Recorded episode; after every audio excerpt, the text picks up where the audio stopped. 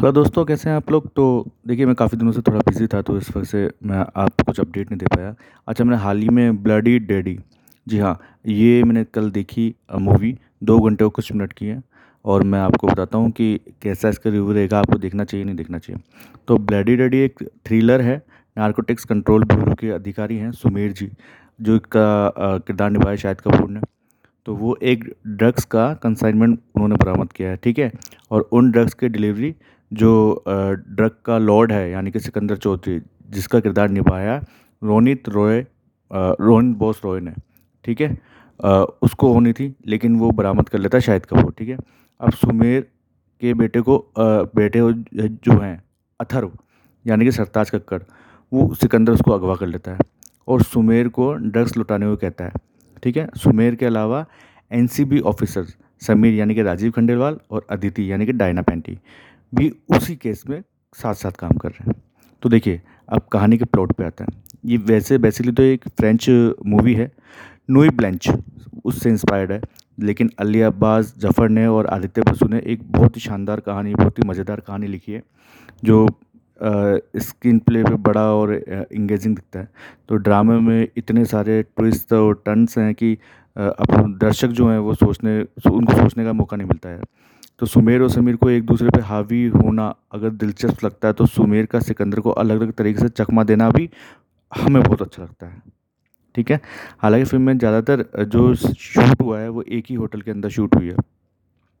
और देखिए जगह जगह जैसे बोरियत होती है ना, अपन खुद की देख रहे हैं, यार, कुछ सीन ऐसे चल रहे हैं, या कुछ बोरियत महसूस हो रही है, इस पिक्चर में बिल्कुल भी वैसा नहीं है। तो अली, आदित्य बसु और रीम, सिद्धार्थ करीमा का जो डायलॉग बाजी है, वो बहुत मैच करते हैं और बहुत ज़्यादा मज़ेदार है। अब एक्टिंग की बात करें तो शाहिद कपूर की एक्टिंग बेहतरीन है। परफॉर्मेंस वाले सीन में तो उन्होंने बहुत बढ़िया एक्टिंग की है, मगर एक्शन सीन भी वो पूरी तरह से छा जाते हैं। क्योंकि यार, बताए, शाहिद कपूर तो बेस्ट एक्टर लगते हैं। उन्होंने जो अपने आप को निखारा है, वो काबिल तारीफ़ है। अच्छा राजीव खंडेलवाल ने भी अपनी भूमिका बहुत अच्छी निभाई है। रोनित बोस रो है कि काम में बहुत ज़्यादा ठहरा हुआ है यार एक। इतने आराम से उन्होंने सिकंदर वाला रोल प्ले किया ना कि मज़ा आ गया उनको तो देखने में। और डायना पेंटी भी अच्छी लगी है। संजय कपूर की एक्टिंग सही है, ठीक है, अच्छी है। वो अपने आप को दिखाते हैं कि हाँ मैं भी इस मूवी में हूँ और वो बनता है उनका, ठीक है। और बतौर जग्गी जिशान कादरी ने जो काम किया है, वो काबिल काबिल तारीफ़ है। जिशान कादरी वही हैं जिन्होंने गैंग ऑफ़ वासेपुर की पूरी की पूरी स्टोरी लिखी थी और उसमें एक्ट भी किया था। अगर आपको याद हो तो जो सांप के साथ खेलता रहता है। जी हाँ वही।